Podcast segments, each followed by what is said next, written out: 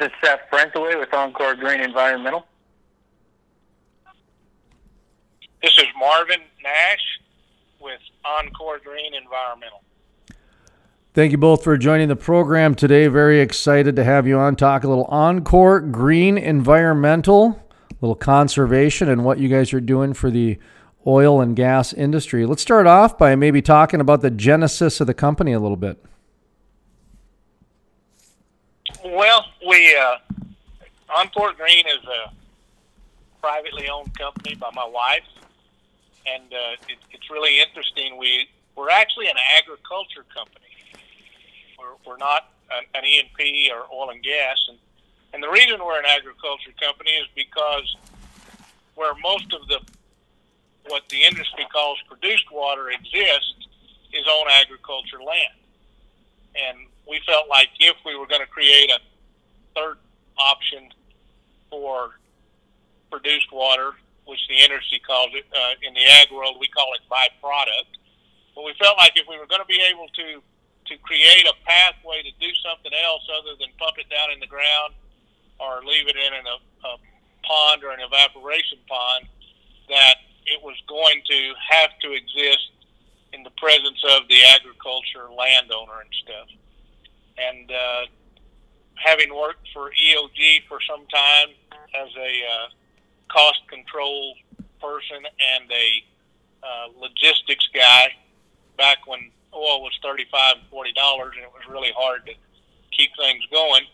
Uh, one of our big expenses was getting rid of produced water.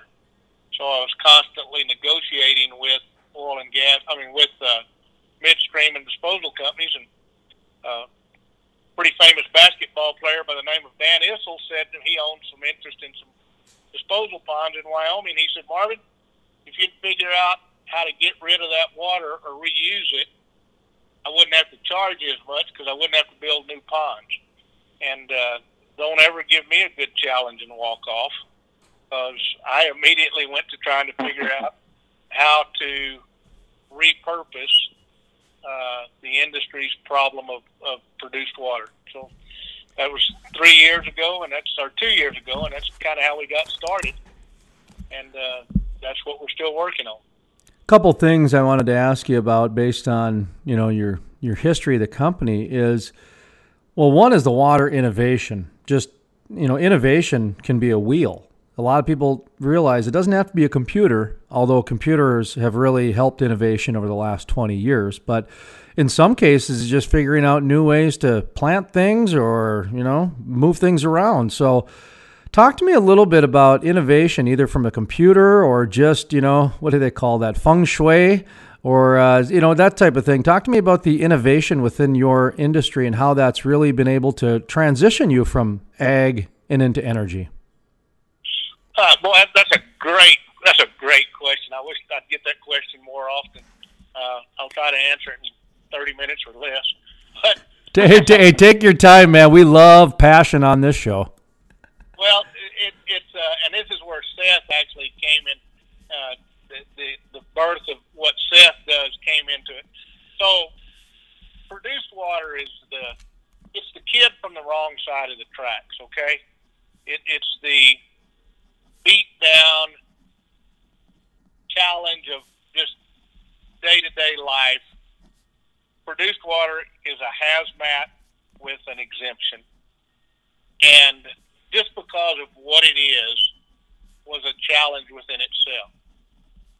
The the other part of it was back during the coal bed methane days, they thought they had come up with a way because that water, the, the constituencies or you know the TDSs and everything are not really off the chart like some of the 60, 80, 120,000 parts per million of salt content or whatever in produced water.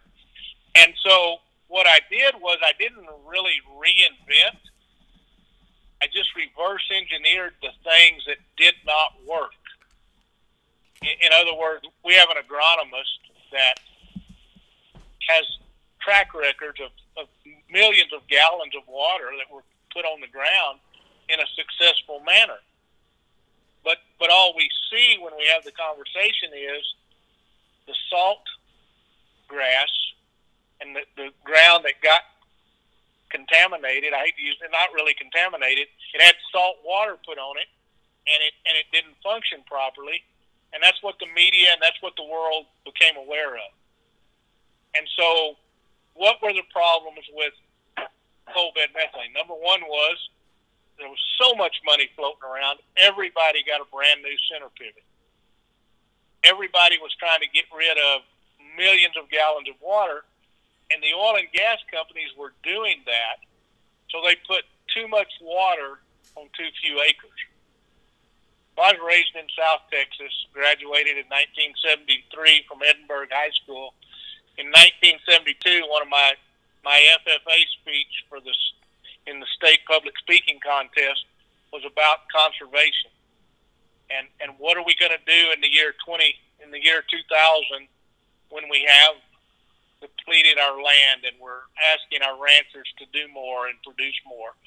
So this, so this had been something that I had had talked about and thought about forever and ever and ever.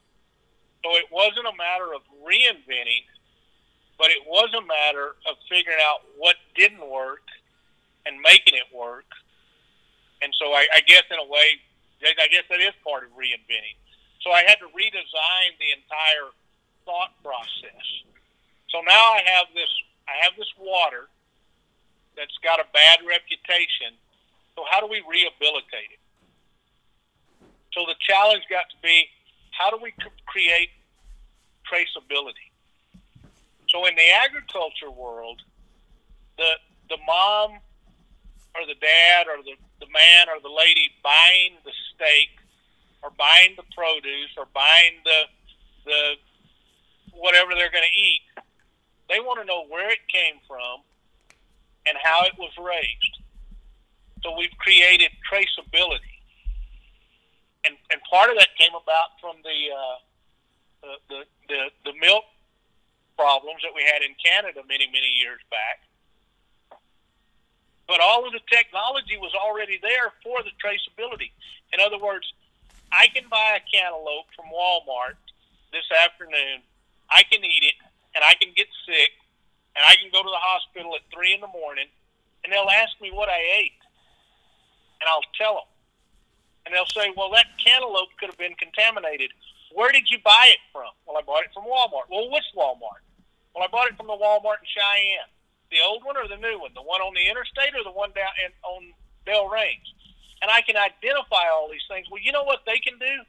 They can go back to the packing house or to the to the, the produce shed. They can go back to the temperature of the refrigerator where the Walmart was kept. They can find out what truck it was hauled in. They can find out what field it came out of, and they can do all of this in probably 48 to 72 hours. And I said, okay, here's my answer. I have to do the same thing with the water. So that's where Seth came into play with creating the software that creates an entire pathway of traceability. Because we have to satisfy the consumer that we're using safe water. So that was that was the scientific data process. And and I'll kind of let Seth comment on what all he's done, and then Jason, we'll get back to. I'm sure we'll get to the cost and the affordability, but you know, we can take a a calf, a bovine calf that is born, and we can tell the consumer everything that calf consumed up until the time it was turned into the steak that we ate. We can track our chickens. We can track our eggs. We can track you know, I, I can get sick and go to the hospital and they can draw my blood and they can tell what I drank and what I didn't drink. So I just felt like if we're going to, and I shouldn't say if we're going to, because we're already accomplishing this. We've already we've already done the pilot. We've already created the software. If we're going to solve this problem, we have to be transparent to the consumer.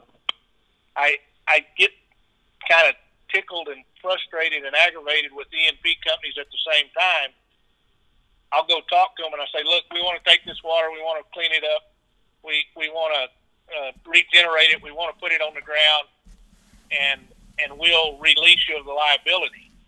Well, well, well, we, well, no, no, no, we can't do it because of there's liability. Well, either the water's okay or the water isn't okay, and and you can't have it both ways. Uh, I come from a rodeo background. You know, I, I was a professional rodeo clown for 30 years, and when we would deal with animal welfare issues, for many years we said, "Oh no, no, no, you can't go back behind the chutes. We, we, you can't look back there." And then we learned that what we had to do was we had to say, "Come on, let me show you let me show you the mama to this bucking horse, and let me show you this calf. And, and, and we had to have transparency. And so we advocate that we have to do the same thing with the water. We, we can no longer hide behind the fact that it's a hazmat with a with an exemption. We can clean this water, and it can not can it not only be put to a good purpose, it has to because one of these days we may run out of aquifer water. But but I'll let Seth I'll let you ask Seth the questions about the the, the computer side of it, the the uh, the, the technical side of it, because he can address those better than I can. You bet. Thank you, Marvin Nash. We're going to transition here to Seth. Is it friend away friend away? Okay. Friend away. I, I, did, I did get it right. The okay. Respelling of the of the old Dutch word. Frenthe Okay, great. The the question I, I you know I was going to ask uh, Marvin Nash as as uh, the owner of the company, but you know this actually might make more sense to you, Seth, which is um, we've had John Gibson from ONEOK on our program, and Harold Hamm from Continental Resources, James Volker from uh, Whiting, even Lee Tillman from Marathon Oil. And I'm not saying that to name drop. I mean, I am, but I'm not. The reason I bring it up is because these are leaders in the industry who have all said there's a paradigm shift that's happened in the industry. The horizontal flushing, which used to be called hydraulic fracturing, but we call it horizontal flushing mm-hmm. here. Um, it changed the industry. And then you go to the HR departments, and boy, I tell you what, big data has changed the way HR departments do things. So when I when I take a look at the different silos and pillars within each different industry, I'm sorry, each different department, this is exactly why you got brought in, Seth, is because Marvin saw the the signs that the paradigm shift was happening, and here you are bringing in that new technology that is going to change how we view things. And I wrote down reinvent water, and that's essentially what you guys have done. Yeah, I think that we we've just really reinvented the way to, to use water and repurpose it. And and to, to be clear, I don't want to you know uh, uh, steal anybody's thunder. I I've really come in and just tried to help facilitate what what Marvin's vision was and and and is. And really, uh, it comes down to a, pro, a patent pending process that that Marvin has developed called conservation by design. And so the the the software uh, programs and some of the technology we're utilizing to to track that, to document it, to collect and analyze all the different data that's going to be coming in with that process is where I kind of come in. But I think one of the big paradigm shifts, uh, at least as far as what we are looking at uh, in land application of water, Marvin mentioned in the past they had the coal bed methane days um, where we tried to look at what could we have done better. And really, the paradigm shift, as I see it a lot, was that the shift was that we went to focus on what the soil needed and not necessarily just um, you know some of the opinions or, or uh, uh, science-based opinions. Don't get me wrong, but we we really thought that we ought to look at the soil and ask the soil what the what it needed, um, and then we clean the water to, to fit the soil, and then we needed to have a way to be able to track all that once we put the water on the ground. What's happening with the soil? How much how much moisture does it have? You know, what is the salinity in it? You know, what are the nitrogen contents? What are you know, we need to be able to monitor that so that I mean, what good is being able to, to track and trace all this stuff if you, don't know where you put it and what the effects were? So we, we have created a, a system to be able to track all that from cradle to grave. So we, we would take, you know, where did the water come from? what what were the constituencies in the water. We test all that stuff, and then we look and we say, okay, well, what parameters do we need to clean this water to? And that's where we go and we ask the soil. We'll get the soil samples, and and then we clean that water to match the soil, which also includes different regulatory um, um, uh, parameters uh, that we've had to work very hard and diligently with uh, regulators to develop. Uh, Wyoming is is the closest really, and and we just um, got some um, pathways working forward with with the state of Wyoming, um, and so we've made some really good headway there. Um, but as we've developed and, and worked through this, we've been able to to alleviate a lot of the concerns that uh, environmentalists have have voiced. We, Marvin didn't just reinvent, you know, how to put the water on the ground. What we really needed to do was reframe the conversation. And Martin started that conversation on our, and our communications director, Jeff Holder, um, out of California, has been really influential in, in helping us to make sure that we're explaining this in a simple way that everybody can understand and start kind of directing the conversation in ways that make sense to everybody. I mean, we're dealing with, uh, you know, Marvin mentioned we're an agriculture company, but we're an agriculture company who's trying to have conversations with energy companies, with with regulators, and with with environmentalists, and everybody speaks a different language. And and all of this can be such a benefit to everybody's wheelhouse of expertise or, or concern. And um, we're trying to help facilitate that that discussion, and then and then actually put uh, to action um, what these ideas and and the, and um, and the solutions that we're finding to the concerns that everybody is has voiced um, throughout all these conversations. So um, that's kind of the long and the short of it. We our our our website that we use for tracking all of it is called Agwater Soil Solutions. AgwaterSoilSolutions.com. It's still in somewhat of, of a beta phase. We're we're adding on uh, and bolting on different aspects of our traceability. Uh, but all of the information that's on there will be public to, to or uh, will be put out there public for anybody who wants to go see it, so that that transparency is there. Um, you'll, if you were to look on that website, you'll see that there's uh, areas on maps that are identified um, that show. These are all, uh, and some of these on here are, are, are sample examples, um, but you will show where the water was applied, where it came from, the batching, everything. Um, one of the things that we've able to kind of help uh, facilitate too is designing some of these projects. I mean, we mentioned that the the name of the patent pending process is conservation by design, and the reason it's named that is because every every project is unique, and so every project is going to be developed in a little bit different way, always in the same way that it's going to be designed to fit the needs of the soil. Um, and so this uh, one of the things on this website that we've done is we've taken information that we can get from the states, from the, the oil and gas commissions from the state, uh, different states who are collecting um, how much produced water is uh, uh, produced and where. And so we can have the ability to go in, for example, in the state of Wyoming, you, you, go in on the site and you select the state of Wyoming, and you put in your section, township, and range that you want to know, uh, find out information on and that section township and range comes up, it will tell you how much water is produced out of that section. It will tell you the operators that are operating within that section, and then it will actually convert that the the water increments from barrels produced to gallons, acre feet, and acre inches. Again, facilitating that that shift in in language between uh, you, know uh, uh, agriculture from the agriculture side in, the producing side.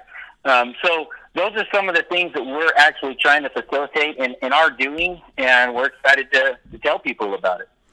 I wanted to ask uh, about the water numbers, and then also I wanted to make sure I asked Marvin Nash about the ag energy connection and just kind of some some of the background there that led you into it. One of the one of the top, I don't know first four or five stories I did was on how farmers and oil and, and ranch and gas people seem to get along pretty well for the most part, the ones that seem to work together. So I wanted to ask you about that. But um, before before I get into that relationship, I did want to ask about the water numbers in the Bakken, uh, in the Permian, both the you know number one and number two basins came out in the last three, four years and said they're going to need 20, 50, 70 times more water than what they first anticipated 10, five years ago. Um, are you guys kind of aware of that? You know, the numbers anywhere from 10 times to 70 times, depending on what part of the shale play you're in. And then, you know, just the sheer demand for water. So I, I look at what you guys are doing as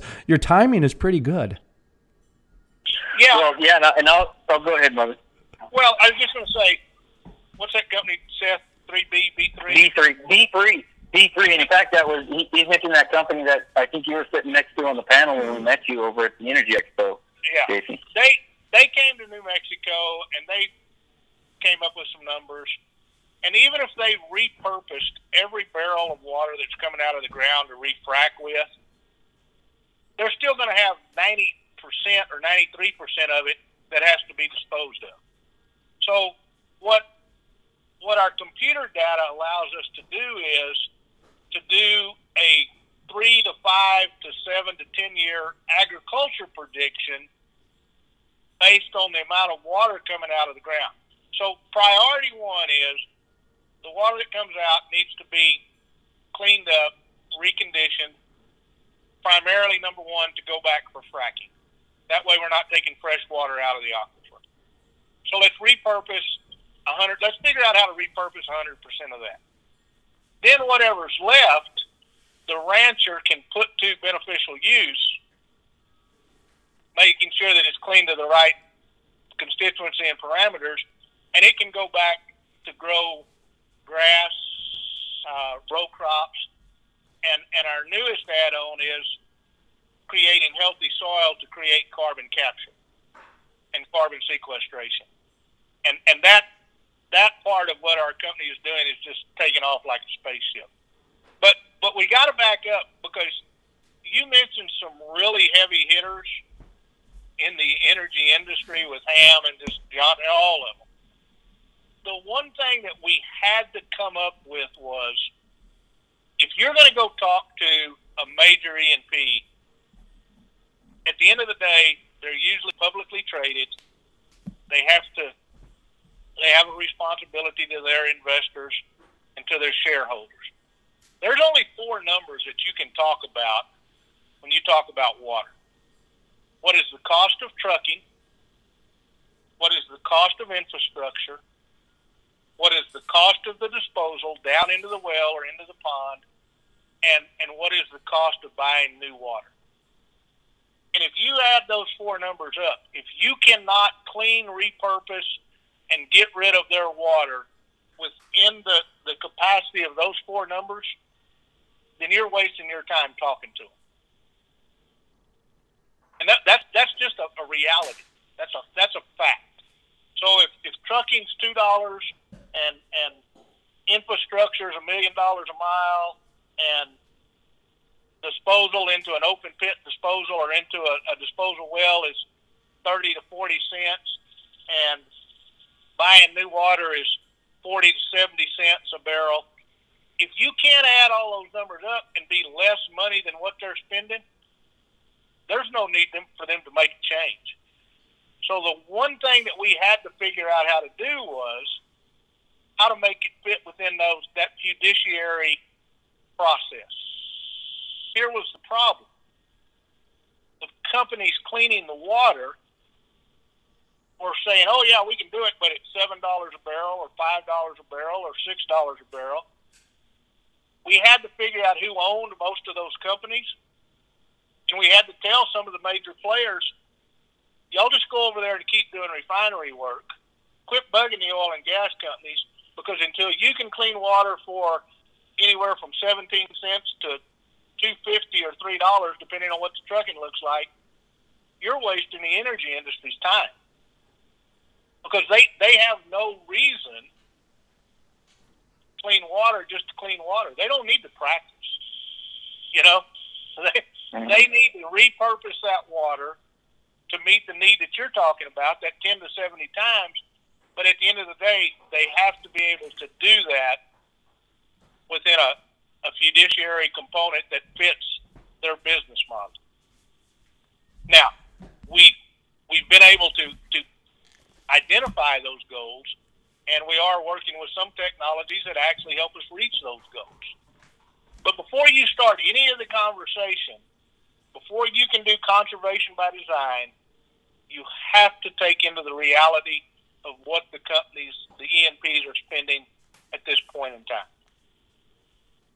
Now, one of the things that we have added on, thanks to some of our software and to some of developments and stuff, is we can now take and get a benchmark on putting that water on arid ground There's no ground available that produces more carbon capture than arid ground because the grass is closer to the ground.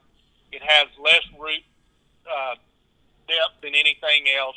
And when you start increasing that, it has more potential. It has more potential to grow grass better than evergreen trees or corn crops or whatever. And you can put it in a set aside years at a time so you can actually create a carbon capture. So one of the interesting things for us is the company that gets demonized the most for creating air quality issues and for just being in the fossil fuel business actually is a solution to our, our air quality problem. And, and we're just now have figured out how to make that a reality. But the data and stuff, and it's through what Jeff Holder identified as our Just Add Water initiative. So you partner with your farmer or your rancher. You put together a, a, a catastrophic management plan. If you're in the agriculture, there's a lot of moving parts here, and it can get really confusing. But if you're in the agriculture business and you got 200 head of cows and you're raising 300 bales of hay to get them through the winter, and you either hit a drought or get a really long winter, what breaks the farmer or rancher is not having to get rid of the cows. It's when I got to replace those cows because I didn't have enough feed to get them through the winter or through the tough times. But if I take the water that's available because of where the oil and gas wells are, now I can solve that problem. But along the way, I can actually quantify based on white papers that have been done, research that's been done by Duke and Colorado State and in in uh, in Edmonton and just a, a, several different universities I can actually take that water and create carbon capture by creating a healthy soil and healthy plants. Have we got you confused enough yet? Jeremy, are you? No, no, no, not not yet. Uh, I I did want to circle back to the carbon sequester, the carbon capture. So I'm glad you you brought that up again because that is one of the fastest growing areas in the energy world. I, am not I, I'm not sure about the other world. I mean, it's its own industry. I get it, but in North Dakota, they've they've pretty much gone with academia to go up at the University of North Dakota. They have an energy and environmental research center up there, and they're doing a lot with the uh, CO2 capture, working with Senator Hoeven, Senator Cramer, Congressman Armstrong. So there's a lot of of that happening in North Dakota. Talk to me about the private sector on what's going on there. I mean, uh, you, you say it's, it's it's really growing on your side of things too, huh? Well, yeah, and, and, and the Department of Energy, which funded the project in North Dakota, uh, we actually got a little email we're pretty proud of that that they said whatever we can do from the Department of Energy to help you, we're here to help and support what you're doing. Uh, the, the, the private sector side is you have all of this grassland, millions and millions and millions of acres, and we're not a cap and trade component but we are a volunteer market component. And to be able to do those things, you have to have an exchange, uh, a registry, and a protocol. And staff has been putting a lot of time and energy to develop those. Uh, probably the only other way to avoid that would be to go to a cryptocurrency type trade of of, of uh, carbon credits and, and those kind of things. But the the reality of it is, Mother Earth provides the process and the procedure. Uh, we learned about it in sixth and seventh grade. It was called photosynthesis. we all learned about it in physical science. All we have to do is just add water. So you have to have that relationship with the provider of the water or the producer of the water, which is the oil and gas or the energy company. You connect that to the farmer rancher who has the acreage you pick, you grow your grass and improve your grass quality by improving your soil health, and all of a sudden, bingo, you're creating more c- carbon capture. You can you can uh, mob graze sections of land or acreages, and now the cows walk on the, the improved grass, and so you're releasing more oxygen. So all of these different entities agriculture, energy, environmental, science. They, they all were there Encore Green Environmental through Conservation by Design just figured out the way to put them all together. Sure, and, you're just layering things in and putting it together. Hey, Seth, how much of this is a simulation process in the beginning stages? Uh, how do you mean simulation? Well, it just seems like there's so so many ways to use simulators these days, you know, because really what, what Marvin Nash is talking about is, you know, layering in knowledge from the the science side, layering in knowledge from environment side, layering in knowledge from energy and ag and you know, and he's saying this isn't new here. We're just you know, putting pieces of the puzzle together and, and we got a new color on the Rubik's Cube side or something like that. I, I didn't know if you have a simulation process to see how it looks ahead of time or if it's just, if, if it's pretty cut and dry just off the numbers. Well, yeah, I mean, a lot of it, I mean, is science based and, and kind of cut dry off the numbers. I think what we find is, is that when we, when Marvin's saying that all the stuff was there, all the technology, all the know how was there, I think what we're finding is, is just like in anywhere else, you know, Jason, people get kind of blinders in their own lane and they don't think outside of it. And so when when you're kind of getting into the mode of re, reverse engineering things, you're you're looking at it just from a little bit different perspective, and that allows you to kind of see all the puzzle pieces on the table and how can they actually work together rather than being a puzzle piece and how do I step out of that box. And so I think that's really what what's gone on here. And, and if I understand your question, but maybe a little more direct to your question as far as maybe simulating carbon carbon sequestration or, or, or predicting the carbon capture potential um, along those lines. If that's what you're meaning, if it's not, this is still important to cover. No, it, are, it, um, it is. It is. Yeah, yeah, yeah. Um, but the in in Colorado State University has developed a, a program called Comet Farm. Uh, I first learned about this from uh, from a fellow out the Grasslands Research Center named Justin Turner here uh, just outside of Cheyenne. He works with um, ARS and NRCS.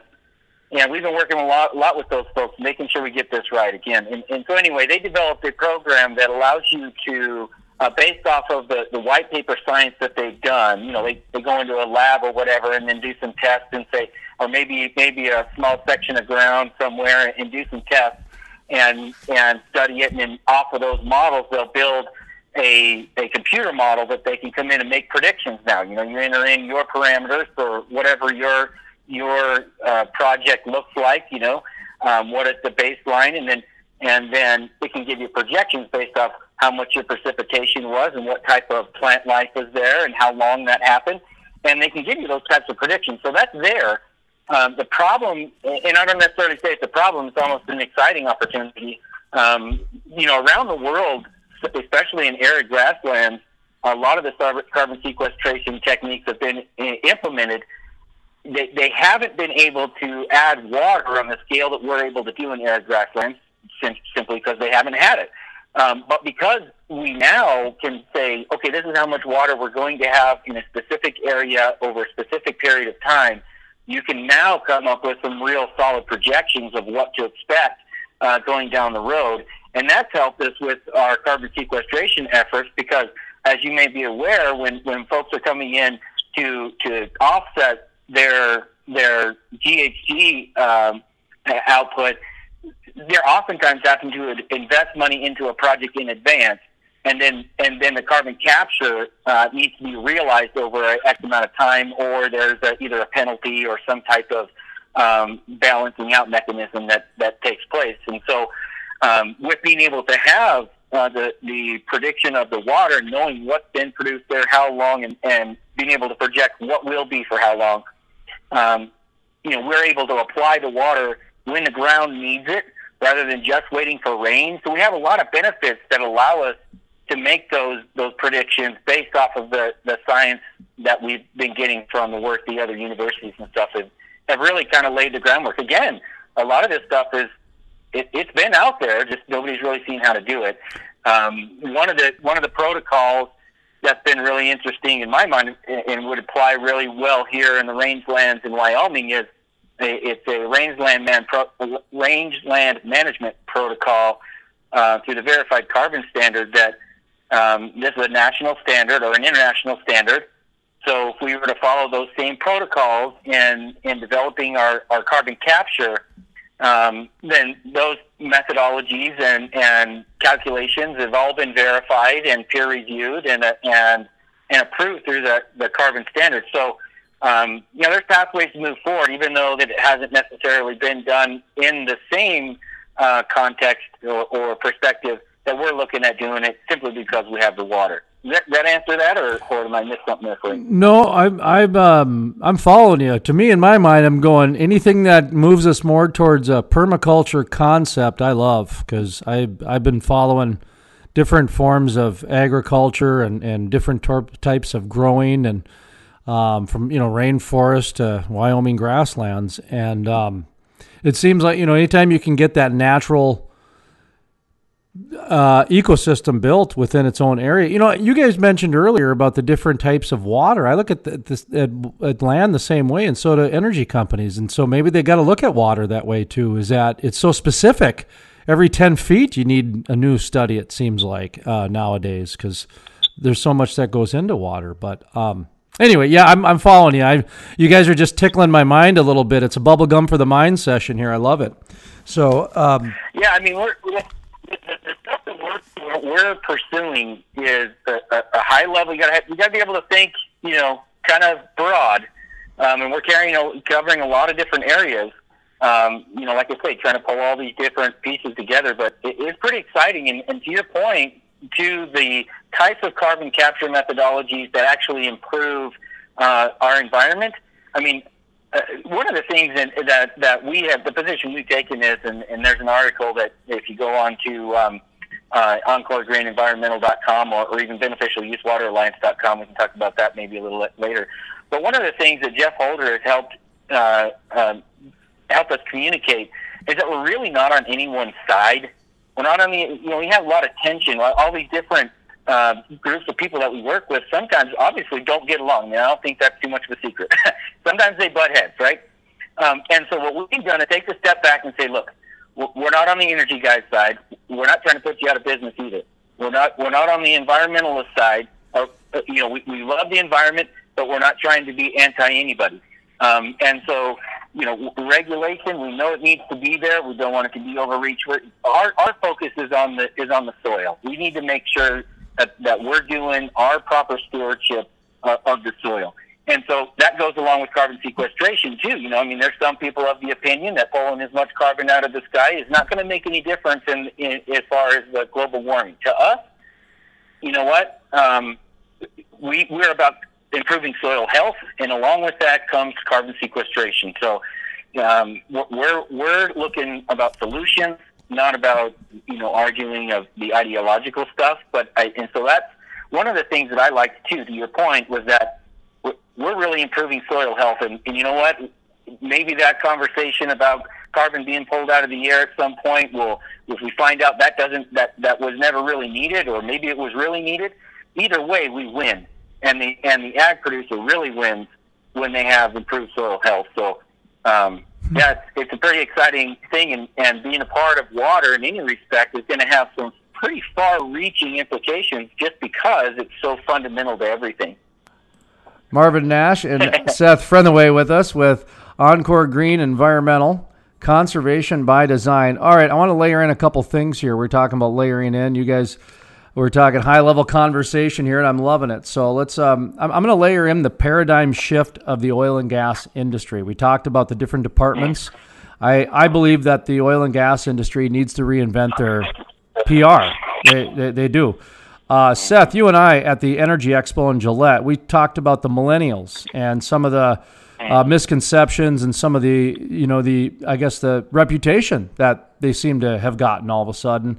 And then also, uh, I want to fold in Boulder, Austin, and Fargo. Uh, the Boulder, uh, Colorado is, uh, boy, I heard that over and over at the conference. I've heard it about Austin. And then, of course, being in North Dakota, the same thing with Fargo, which is th- they're getting control of the governments. These uh, cities that are, are labeled liberal cities that win awards for being the most liberal cities and nations uh, and, and states are winning these awards. Now, when I grew up, the energy industry wasn't political. So that, that's an entirely new thing for me uh, within the last 10 years. But I think it has to do with the paradigm shift of the image as well.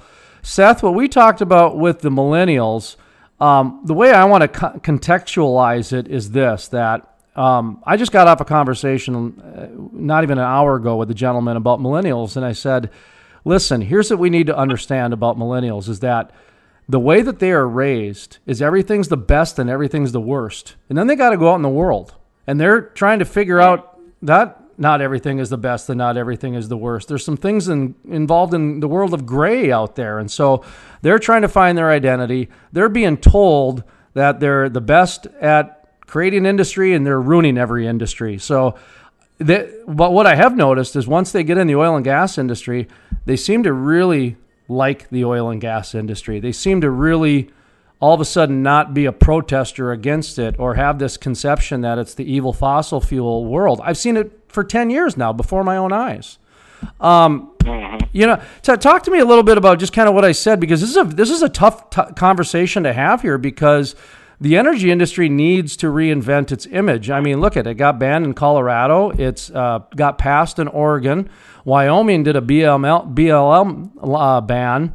Bernie Sanders and Elizabeth Warren are having the public conversation about banning fracking, and um, the new Green Deal ends the industry in 10 years. And so I, I, look at it like it's a very hard conversation to have, but it almost is one that needs to be had. So um, anyway, that's I, I got to get off my soapbox, guys. I'm sorry. I just I, I saw an opportunity no, I, and I, I, pounced. I, am gonna let Seth answer you, and then I'm gonna jump in because because I, I don't disagree with you uh, at all, but I'll explain after Seth kind of because Seth Seth's that younger person. I'm I'm old, you know, but but hey, I'll share some stuff with you to, to address your concerns. Hey, hey, Marvin, in the industry, we call that a tease. All right, hey Seth, go ahead. I mean, because Seth, you and I had a pretty we had a pretty good conversation yeah. about the millennials at the expo. Yeah. So okay. So a little bit of background. I'm actually a millennial. I'm 41, and I, I guess I'd be categorized into Generation X. But we're kind of a, we're kind of that group of people that nobody talks about. You know, and sometimes I still find myself in, in being a millennial and, and, and very much in, engaged with them. My story is a little bit different. I somehow ended up at the age of 41 with my youngest son being 16 years old, and, and I've got a total of nine kids. So a lot of those, a lot of those kids, you know, they're all they're all millennials. I mean, and so when I look at um, some of the things that they're facing when they start to go out into the world, what I my perspective as a dad and and you know, my I, I'm a Midwest kid, right? So I I grew up different than I'm sure a lot of people on either you know Sodom or Gomorrah side of the of the of the country did, and so. Um, but in a lot of ways, we're still the same. But I think the message that seems to that my kids seem to sometimes um, uh, get confused by once they start to go out on their own or trying to find their own way, kick them out of the nest, so to speak, is that I think the message they receive while they're growing up um, in, in schools and such is that um, there's a confused message between uh, the individual and groups.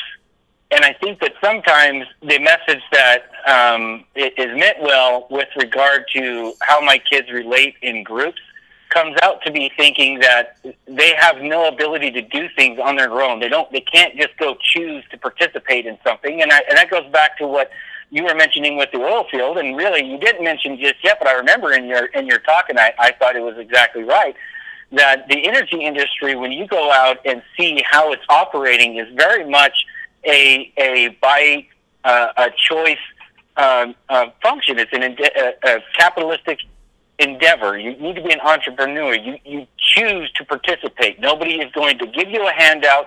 Nobody's going to make you do anything.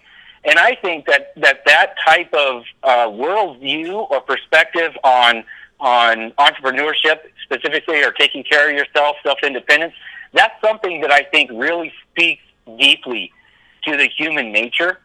And I think that's why they really appeal to it. And I think you know, I mean, we can go into a whole other philosophical discussion about, you know, uh, do we do we start going towards altruism and, and these kind of things, or, or socialism, and what's the difference? But I think that capitalism right now is is just the best system that we that has been created to foster mutual exchange and cooperation between people. I think that if if everybody could would decide of their own free will and choice to participate in, you know, um, a, a an altruistic society, that would be great. I think there's some problem. There's some you know human nature things about that that are a little bit problematic, but but at any rate, I think that's what that real appeal is. And going into the energy industry, and and look, one of the things I was telling you too is, I don't think millennials are as dumb and as and as in, um, um, uh, lost in their ability to choose or kind of just robotic. I don't think that they're as much that way as they are presented. Um, and I think that's frustrating to a lot of millennials.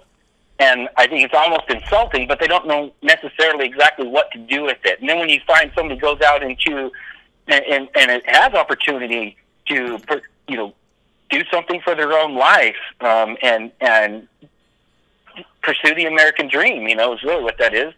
Um, they they gravitate to it, and I think that in a lot of ways we're missing the boat by by well downplaying millennials. To be honest with you, yes, we see that the some of the crazies are out there, and I, and um, they get a lot of attention, and because that's what that's what the media media does. You know, they're looking for whatever can get the next clickbait. Um, but I don't think that's real representative of anyone any one category uh, in the populace, and that's that in, includes millennials. So well, that's my little short spiel on yeah, it. Yeah, the, the one thing I, have noticed and I've written down the last couple of weeks is the energy industry seems to enable opportunity, not entitlement. And that's right. What you just said really kind of validated. I've been writing that down in interviews as we've been having these conversations. Marvin Nash, you, you, you teased that you might have a bigger soapbox than me. We only got 10 minutes left in the interview, so can you make it d- done in 10 minutes? Uh, I'll get it done. So, what, you know, I, I sometimes don't hesitate to tell everybody that for 30 years I was a professional rodeo clown because when when you do that for a living, people often say, "Well, couldn't you get a real job?" You know, I mean, what what's what's wrong? And and uh, for me, rodeo was was an industry that I worked in. Uh, my wife and I created two nationally known educational programs. One called "Don't Clown Around with Drugs," the other one called "Bullying Hurts." And uh, after doing that for 30 years, I left and, and, and did get a real job with EOG. Uh, after I left the public service sector of life. But I didn't realize at the time that my rodeo history was preparing me for this water endeavor in this manner. And it came to me after going to a meeting in Austin with Scott Anderson and, and a couple of Environmental Defense Fund folks.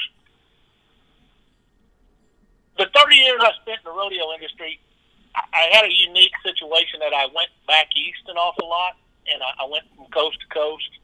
Not a lot of stuff, you know, in Wyoming, the mainstream of, of the agriculture world.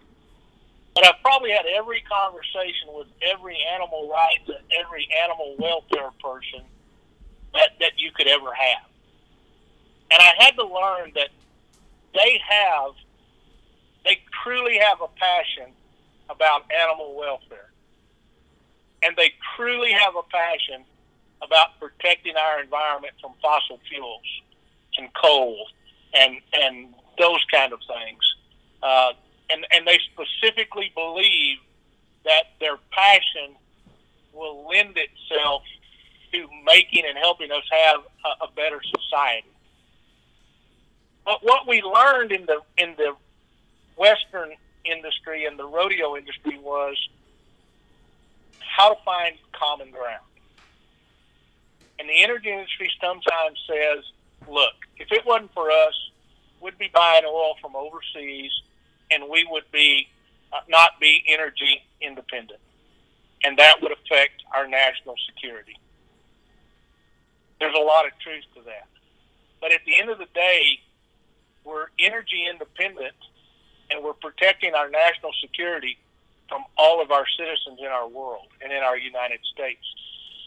So we have to learn how to find the common ground and, and have solutions. That's why we say conservation by design and Encore Green are a win, win, win, win. If you're going to tell me that you want clean air and that you want to have a positive effect on our, our air quality and and climate change, if that's the verbiage that you want to use.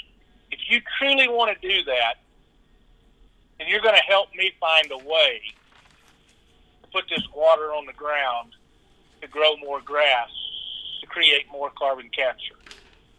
And if you're not going to help me do that, then I'm going to have a hard time believing that you're really looking for a solution. What you're really looking for is the solution that you want without helping us find the solutions that are available. We learned in the in the in the rodeo industry, we used to catch a, a, a lot of conversations about what now are called rodeo athletes. And and Chad Berger, the Berger family from North Dakota, has raised some of the greatest rodeo athlete bucking bulls to ever walk the face of the earth. But we learned that we created a program called Born to Buck. One of the largest standing ovations ever given in rodeo history was at the Houston Stock Show and Rodeo. They turned out 10 baby bucking horses that for four or five years were going to be rodeo athletes. They turned out their mamas, they turned out their grandmas, and they turned out their great grandmas, and then they discussed the, the, the necessity of the breeding programs and the help and the care that were given to these equine athletes. And we started changing the conversation. And we started finding the common ground. Don't come to Encore Green telling me that you want to create a, a clean air quality society and then say, but no, no, no, no, the oil and gas company can't be the one to do it.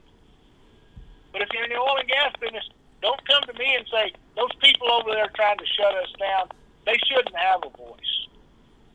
No, they should. And it's our responsibility to show them how and what and why we can do and how we can do these things. And what happens is the Boulders and the Austins and the Fargos, their voice gets heard over and above the energy industry's voice because they do have the voting power. So let's let's change the conversation. Let's go to Austin. Let's go to Boulder. Let's go to Fargo, and let's say you got millions of acres. Would you be opposed to giving the oil and gas company a tax credit for cleaning up this water and putting it to beneficial use so that we could grow more grass and have a healthier soil so that we can then create more carbon capture? Because if that's what you're opposed to, if you're just totally opposed to fossil fuel, then environmentalists, you are no longer a part of the solution. Now you're a part of the problem. But I understand your passion for solving this problem but let's figure out how to do it together. We all have a responsibility. Yeah, does the oil and gas company, are they a little brazen? Yeah, they are. You know, if one D8 doesn't work in the old oil and gas industry, we just got two. And if two didn't work, we got three. But we've had to change that of saying, well, we just have the one eight. Let's figure out how to use it then. Maybe we got to go around this side of the road instead of just going straight down the middle. But that's what the Just Add Water and Conservation by Design allows us to do. It allows us predictability. We believe that the minute that you buy the minerals for a lease from under the ground, you need to call us so we can start putting together your water program. And we think that's where the changes start coming. Then you can go to the city council and say, yeah, we're going to drill these wells, but here's what the water is going to be used for, and here's the purpose it's going to be put to. Many many people that that have a problem with water and oil and gas, they don't understand when you say, "Well, good golly, it's only two dollars a barrel to clean the water." Well, the well made one barrel of oil, but it made seven barrels of water, so that four, that two dollars actually turned into fourteen. But we only got fifty five dollars. So if we only got fifty four dollars, the math would be easier, and we took fourteen out. That leaves me forty but it cost me $36 a barrel just to drill the well. So now I've only got a $4 profit. Well, you know what? It might be better just not to drill those wells. But nobody ever sits back and explains those components to create a solution. Does, does that make sense to you? Make, that, that makes sense. Through our 10 minutes where we need to be? You bet. So, uh, um, I got got to wrap her up here. Go ahead and give out your information. How people get and get in touch with you if somebody wants to uh, find out more information. Sure, Seth. You can. I, I couldn't hear him again, but if you'll give Okay. him all that information, or we'll have Jeff send it to him. Uh, it's just EncoreGreenEnvironmental.com or uh, Conservation by Design or Ag Water Soil Solutions. Those are kind of the the wheels that kind of the spokes that hold the wheel together. Yep, EncoreGreenEnvironmental.com will have the contact information on there. It